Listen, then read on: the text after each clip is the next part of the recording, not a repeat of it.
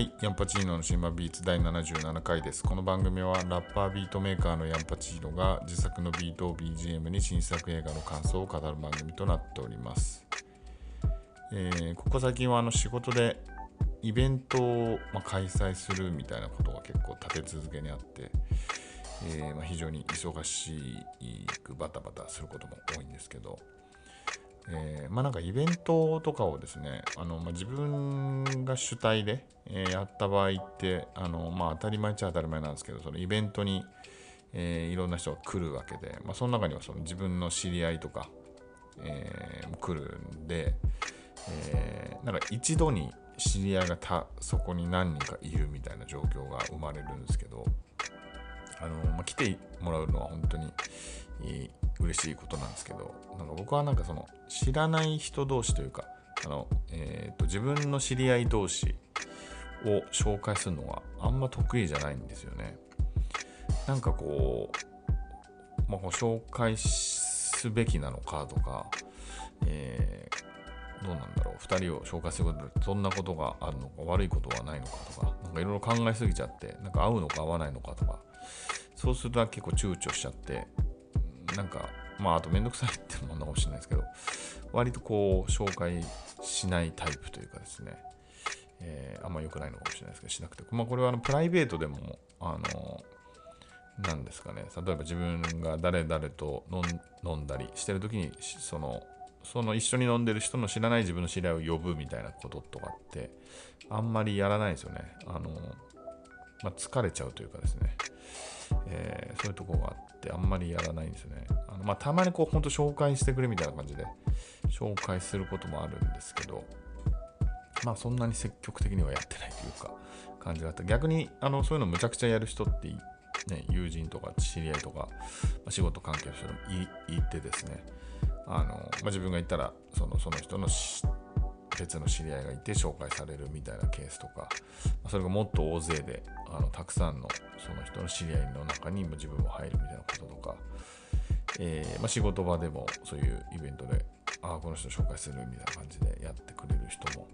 いてですね、まあ僕もあの全くやん、特に仕事に関してはややんなくはないんですよ、もちろんね。やんなきゃいけない部分もあるんで、やってたりとか、本当に紹介したいと思うこともなくはないんですけど、この人たちありそうみたいな。なんかあれが特に苦手でですね、うん。まあ、その本当にすごい紹介する人とか、えー、にも感謝だし、なんか、なんだろう、そのナチュラルな、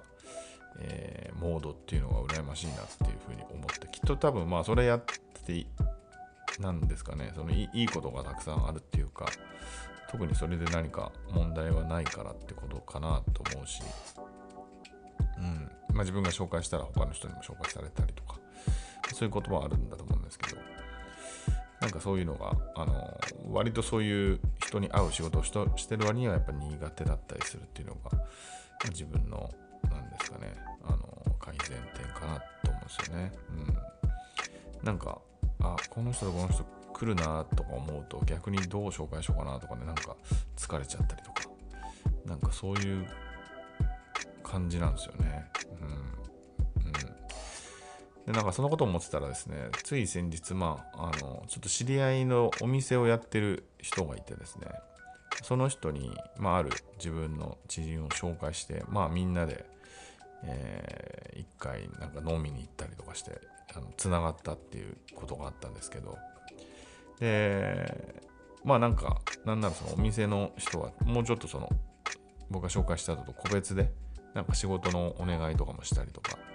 そんな話も、えー、聞いていたんで、ああ、なんか、つながったんだな、まあよかったなって思ってたんですけど、つい先日そのお店に行ってですね、えー、その人と喋ってる時に、えー、まあなんか、こんなことなんかで困っててできる人いるみたいな形で相談されたことがあって、あれでもそれってなんとかならできるんじゃないのみたいな感じで言ったら、なんか顔が、なんですかね、曇って、えー、なんか実はその、なんとかって人が、まあ僕の知人ですけど、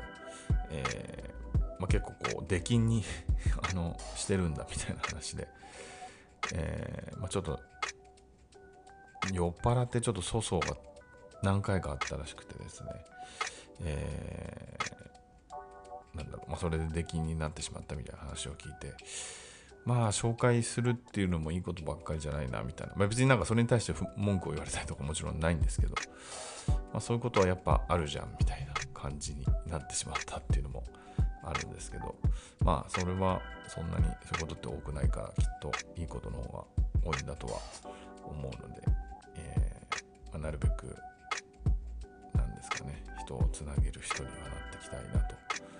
思ったり思わなかったりしてます。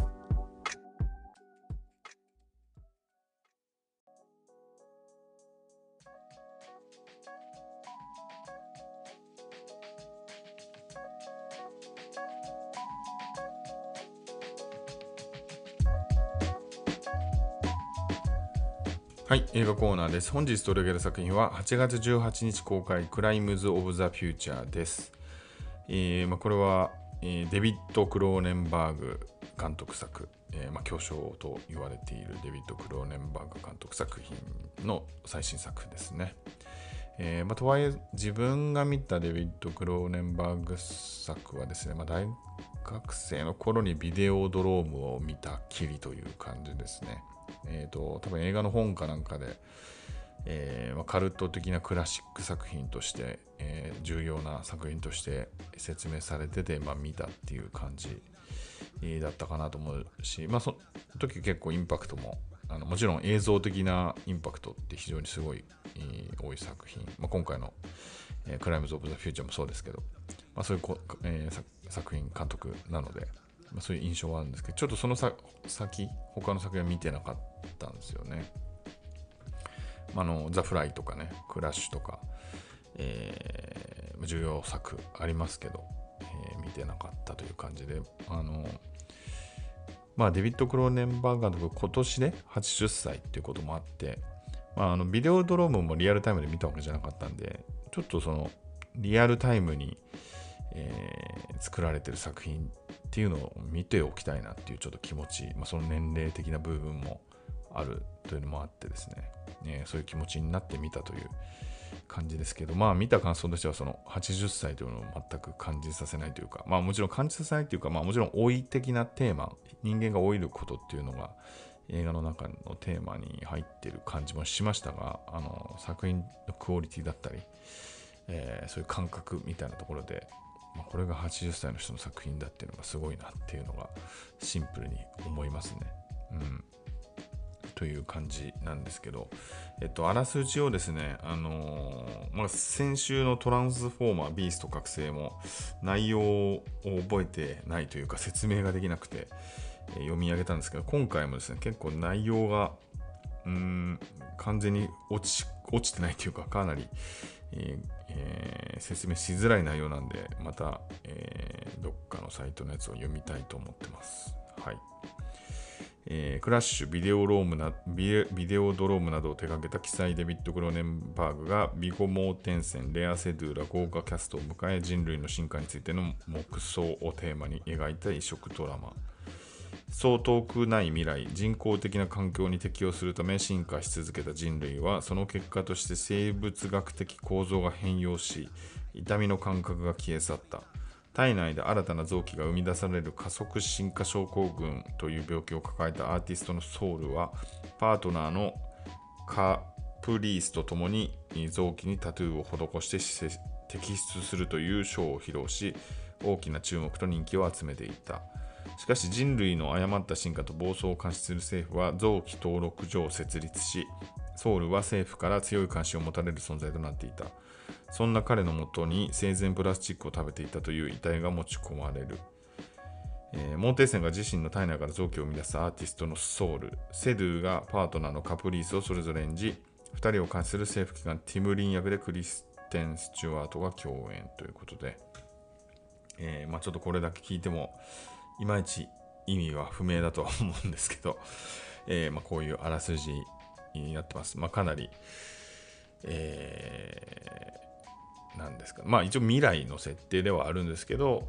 なかなか独特なあの世界観の作品ではありますね。で、まあちょっとネタバレなしでまず喋っていきたいんですけど、あのまあ、僕はそもそもそのホラーみたいなのが得意じゃないっていうのは前からポッドキャストでも言ってるんですけど、この作品はそのホラーっていう意味だとそんなに怖くない作品ですね。あの全然見れるって感じです。まあ、強いて言うならそのグロテスク、グロ描写みたいなものはかなりあるんですよね。その人体解剖シーンみたいなのがあるんで。まあ、それに関しても、あの僕もそういうのあんま得意な方じゃないんですけど、まあ見れる内容ではありましたね。まあ、どっちかというと、その、痛いなって感じるシーンはあったりとか、えー、するし、まあちょっとこう、うんまあ、精神的に、えー、なんですかね、えー、ちょっと子供が関わる部分とかは、えー、来るなっていう場面もあるんですけど、あのまあなんか最初そういう理由で見るのやめようかなとか思ってたんですけど、まあ結論としては見てよかったかなという気はしますね。で、ただまあ実際自分が見ている時も、えー、3名だけでしたけど、3名のその多分同じ一緒に来てる人たちだったと思うんですけど、まあ、とあるシーンですね、前半の折り返しよりちょっと前ぐらいの、えー、シーンの後にですね、えー、退出した人はいましたね。うんまあ、隠さなくてもいいか。これ予告編でも出てたからあれなんですけど、あの、例のその体中に耳を移植した男の人がダンスをするシーンがあるんですけど、えー、その後ぐらいに退出していましたね。まあそれがなんか、えー、グロいからなのか、まあ意味わかんないからなのかとか、まあいろいろ退出する理由はあったりはするのかなとは思うんですけど、はい。まあ人によっては、まあそこは覚悟して上で、えー、見た方がいいのかもしれないですね。で、まあ、ただ、えー、内容としてはあの非常に、えー、美しいって表現がわかんないんですけど、なんか美しさったり、その、あの官能的な、えー、描き方をしてたりするんで、その人体解剖解剖だったりのシーンっていうのがですね、えー、なんかそこがちょっと、まあ、うっとりって表現がいいのかな。まあ、そう そういう、えー、気持ちにもなりつつ、まあ、あとはすごい不穏な空気っていうのがずっと漂ってたりとかして、えー、るというような話で、えー、まあ、あとは、あの、いろんなガジェットですよね。あの、その独特な、え、条件設定により存在する、え、いろんな、えー、まあ、不気味なガジェットだったり装置みたいなものっていうのがやっぱ面白いし、えーまあ、そのその設定によってその人間の行動っていうのも独特なものになっていくし、えー、まあかなり突飛な感じもするんですけど、まあ、それをこの、まあ、ビゴモーテンセンとかレアセルとか、えー、かなり、まあ、演技派かつ、まあ、実際にビッグネームの、えー、俳優たちが演じるまあ、脇役も含めてですけど、えー、その説得力で、えー、なんですかね、引き込まれるという部分はしっかりある作品だったなという感じが、えー、してですね、えー、満足度のある作品でしたね。まあなんかその、そういう、なんかシリーズもんとかで、まあ、こういう世界あるよねみたいなのって、なんか自分の中では、あの、あるんですけど、単独の一発の作品でちゃんとそこの独特のうん世界のルールってものに引き込むって結構難しいことなのかなっていう気がするんですけど、えー、そこがやっぱ楽しかったですね。その映画のに期待する部分でその異世界体験みたいのあると思うんですけど、それがこの作品にはあったし、なんかこのガジェット何みたいなとか、えー、こういうことするって何みたいなことを思いながらも、それがだんだん自分の中に、あのなんですかね、染みてきて、それを分かった上で映画を鑑賞して、ちゃんと物語、を見れるっていう、えー、その体験がやっぱり面白いかなと思いますね。まあ、とはいえ、あの、かなり難解というか、僕も別にこの映画1回見て何かすごい分かったみたいな、そういう感じの映画ではないと思うし、あの、自分の、えー、まあ、知り合いで、そのヴィゴ・モーテンセンのファンの人が、えー、なんか僕があのたまたまインスタグラムにこの、えー、クライムズ・オブ・ザ・フューチャー見に行ったっていうのを上げてたら、えー、今日あのヴィゴ・モーテンセン好きなんで、えー、見に行こうと思ってるんですけど怖いですか？みたいなあの質問が来てて、なんかそれ答える前にもう見に行っちゃってたみたいなんですけど、で、あの感想が返ってきてて、あのまあ、よくわからなかったですっていうふうに書いてあって、あのまあ、ビゴ盲点線はかっこよかったっていうふうなあの感想だったんですけど、まあそんな感想になる人もいても当然というか、まあ僕も含めて別に全部は全然分かってないなっていう感じですね。うん。まあちなみにでもビゴ盲点線はかなりデビッド・クローネンバーグ作品に出てるんで、えー、ビゴモ全然ファンとしては他のも、えー、見なきゃいけないというか あのどこまで付き合うかって感じなんですけど、え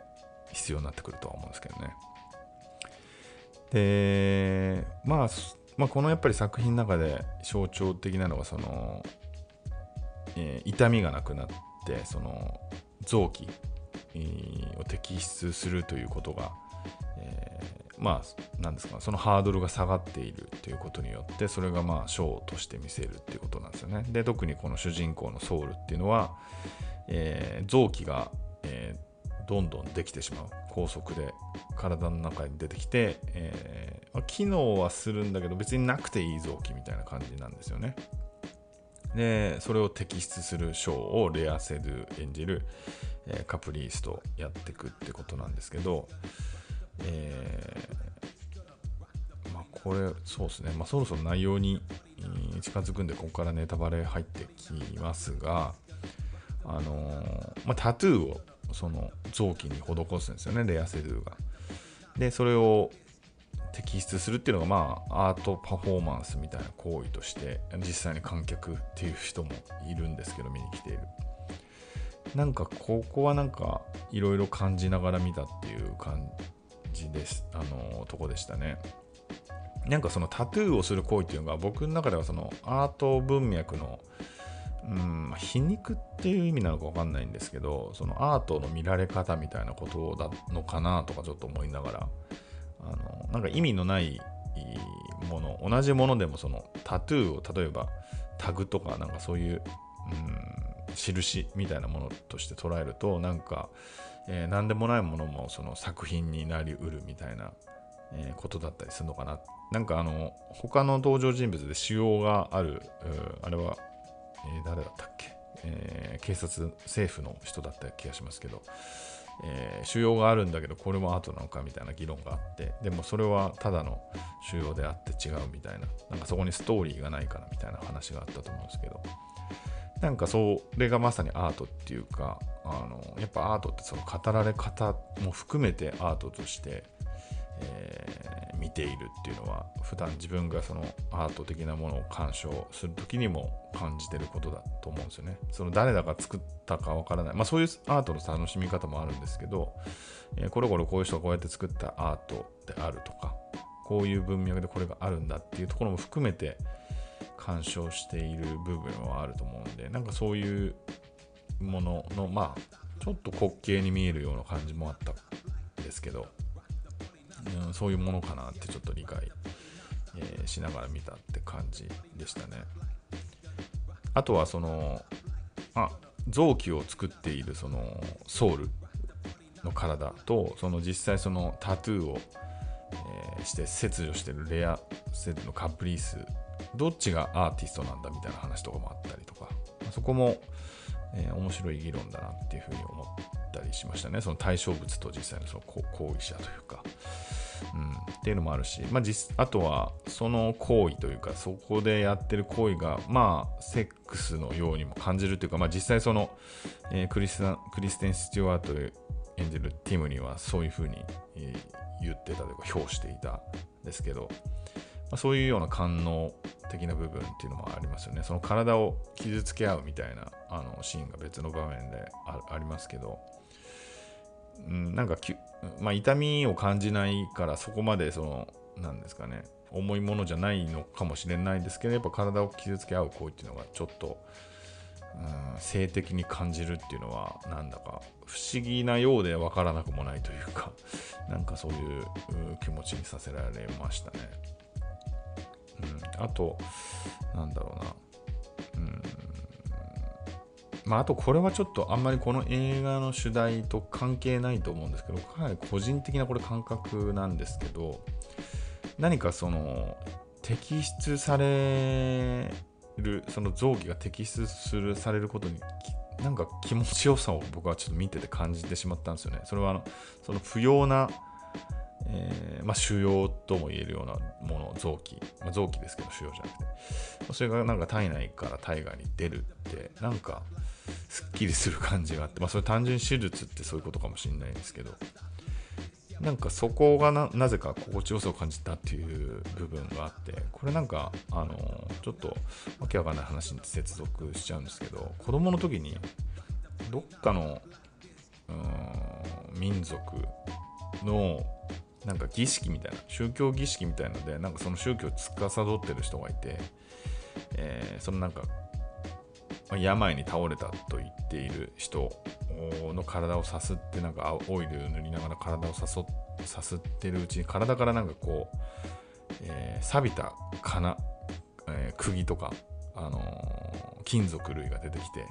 それをこうなんかなんかまあ映像のあれなんか僕も子供だったんであれですけどなんかそのテクニックで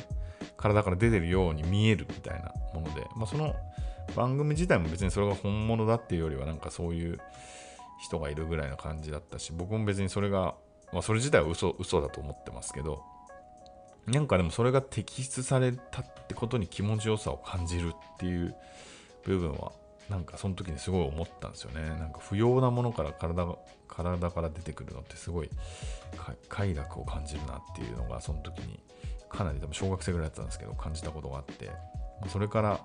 ちょっと汚い話ですけど例えば耳垢とかなんかあの無駄毛とかなんかそういうものが体内からなくなることになんか、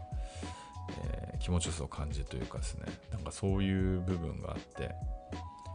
なんかそんなものを想起しました。別にこの映画で多分言いたいことでは全然ないと思うんですけど、うん、ああともう一個ちょっと思ったのがその体内のものをアート化するって意味だとこれもあのー、同じレベルで語るものなんか分かんないんですけどあのロバート秋山がその尿結石自分の尿結石を、えー、ペンダントにするっていうまあギャグっていうか、まあ、実際にやったみたいですけどそれがあってなんかそれもちょっと思ったんですね。その体から、ね、出たものをアートにするっていう意味では同じだなと思って。なんかそういううん。まあもちろんそのクリエーションというか体が作るものとしてのがアートだあの、まあ、何か自分が生み出すものがアートだとしたら体が生み出すものもアートっていうことも言えるのかとか。まあなんかいろいろあの思わされる映画で面白かったなと思いますね。うん、であとはあれですね、まあ、のこれプラスチック、えーま、冒頭から子供がプラスチックを食べるシーンが出てきたりとか、えーま、実際そのプラスチックを食べても平気な風に人体を改造した人たちっていうのが生まれてくるっていう、えー、ところでそのプラスチックバーみたいなのを作って、えーま、食べているわけですよね。で、まあ、そのあのプラスチックを消化できない人たちはまそれで死んじゃったりとか。するわけなんですけど、うんまあ、その辺は、まあ、結構分かりやすくあの環境問題的な部分があるのかなと思っていて。えー、マイクロプラスチックみたいなのを摂取してるっていうような、まあ、それは今我々も、えー、微量なのか大量なのか分かんないですけど、まあ、摂取しちゃってるんだろうなみたいなところをなんか感じさせあの想起させるものだったしなんかそのプラスチックバーチョコバーが 異常に美味しそうに感じるんですよね。それもなんかまあわざとそう美味しそうに感じさせてるのか分かんないんですけど絶対食べちゃいけないもんだと思いつつもなんか美味しそうに見えるっていうなんか怖い怖いですよねそういうのも、思わず僕あのほぼ毎日あのプロテインバーのあコンビニに売ってるチョコタイプのプロテインバーをまあこれあの本当に文字通り毎日食べてるというか文字通り？別に文字通りか、えー、本当に毎日食べてるんですけどあの帰り際また食べちゃいましたよね、うん。なんかあれすごい美味しそうに見えちゃいましたね。まあその辺の結構真面目に社会風刺みたいなものを取り入れてる感じ、えー、でもちょっとよくわからないけどみたいなあたりも気になる部分でしたねこの映画自体は。うんあとはやっぱり面白かったのはガジェット系ですね。まあ、そのサークっていう解剖する機械のなんか手際の良さかつ気持ち悪さみたいのもいいですし、まあやっぱあれですね、ブレックファスターチェアっていう、えー、自動的にその体を、あ、違う違う、あの、まあその主人公の、えー、ソウルっていうのは、まあ、体があまり自由に動かない人なんですよね。まあその病気ではあるので、その臓器がどんどん作れてしまうっていう。まあ、それをその補助しながらあの食事をさせるっていう機械なんですけど、まあ、あれの食べにくさがちょっと笑っちゃうというかあの むちゃくちゃ食べにくそうな感じがして、まあ、それもうん何かのメタファーなのかなとか思いながら、うんまあ、そこのまあその人間と一体化してるようで全然一体化してない何かみたいなその補助機能みたいなところの、えーまあ、滑稽さ面白さみたいのはありましたね。はい。まあそんなこんなでえ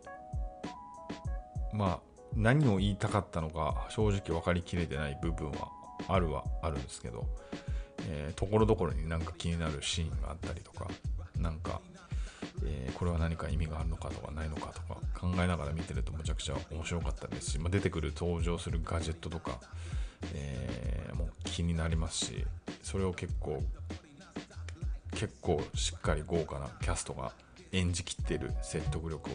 持たせるっていうところも良かったし、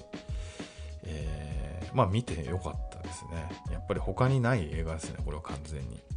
っていうところで、えー、まあ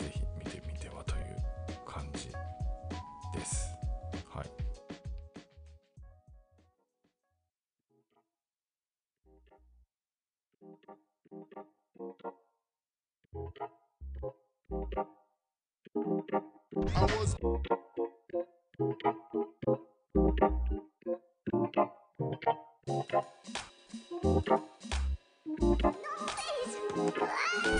い、エンディングです。えー、今日話したクライムズ・オブ・ザ・オブ・ザ・フューチャーを昨日見てきたんですけど、映画館で。えー、実はその時にですね、AirPods を、えー、なくしてしまいまして、えー、これあの1回じゃなくて映画館で AirPods をなくすのはもう3回目ぐらいだと思うんですけど、えー、まあ、えー、映画館を出てですね、しばらく気づかずなんかご飯とか食べちゃって、えー、電車を乗った後ぐらいにないことに気づいてですね、まあ、今便利なことにですねあの AirPods を探すという機能でスマホで居場所が確認できるんで、えー、やったところ、まあ、映画館にあるってことが分かり、まあ、映画館に連絡したらありましたということで、え、翌日取りに行ったんですよね。まあ本当にちょっと、まあ、ご迷惑かけて良くないなっていうのはあるんですけどあの、まあ、見つかっちゃったりしてるんで余計そんなに緊張感がないっていう、えー、部分もあるのかなと思って。で、まあ、今日仕事終わりに映画館に行ってきたんですけどなんかそれだけ、まあ、ただ映画を見るほどの余裕がない時間に行ったので、えー、多分取りに行くだけのために映画館に行くのちょっと癪だなと思ったんで、このクライムズ・オブ・ザ・フューチャーのグッズが結構充実しててですねあの耳が体中についた男のアクキーアクアクリルスタンドキーじゃないか。アクリルスタンドとかステッカーとか、えー、タトゥーシールとかむちゃくちゃ気になるのがある中で、えーまあ、天久正和さんっていう漫画家ですね。僕が昔から本当に中学生ぐらいの時から好きな漫画家ですね。あのー、その頃は「バカドリル」っていう、えー、本、えーまあ、ちょっとまあギャグっぽい本とかあとはまあ電気グルーブ周りの MV とか、えー、いろいろやってたりあと、まあ、個人でも、えー、割と、えー、単独の作品とかもあって僕は結構持ってるんですけどまあ天久さんがですね、えー、コラボレーションでこのクライムズ・オブ・ザ・フューチャーの T シャツを作って、先ほどから何回か出ているその耳が体中にある男を、えー、ど真ん中に、描いた、えー、未来犯罪、えー、ダメ熱帯っていう風な言葉が書いてある T シャツがめちゃくちゃ可愛いんですけど、えー、それを買って、えー、帰ってきたりしました。早く来たいです。という、えー、ことを言っていますが、えー、この番組の、えー、感想ご意見は、メールフォーム概要欄のメールフォームおよび「ハッシュタグシネマビーツで」えー、投稿をお願いします。あと、まあ、あんまりこれ言ってないんですけど、他のポッ人のポッドキャスト見てたまたま、まあ、まあこれも言った方がいいのかなと思ったのが、あのフォロー機能っていうのがあって、まあ、そんなこと知っててフォローしてねえんだよって言われちゃうと、あれなんですけど、あのフォロー機能という、機能じゃないフォローを、この番組をフォローしてもらうと、自動的に更新されると、その番組が表示されたりとかするんで、えー、もしまだしてない人がいたらフォローしてもらえたら嬉しいなと思います。えー、まあ、そんな感じでまた来週木曜日8時にお会いしましょう。さよなら。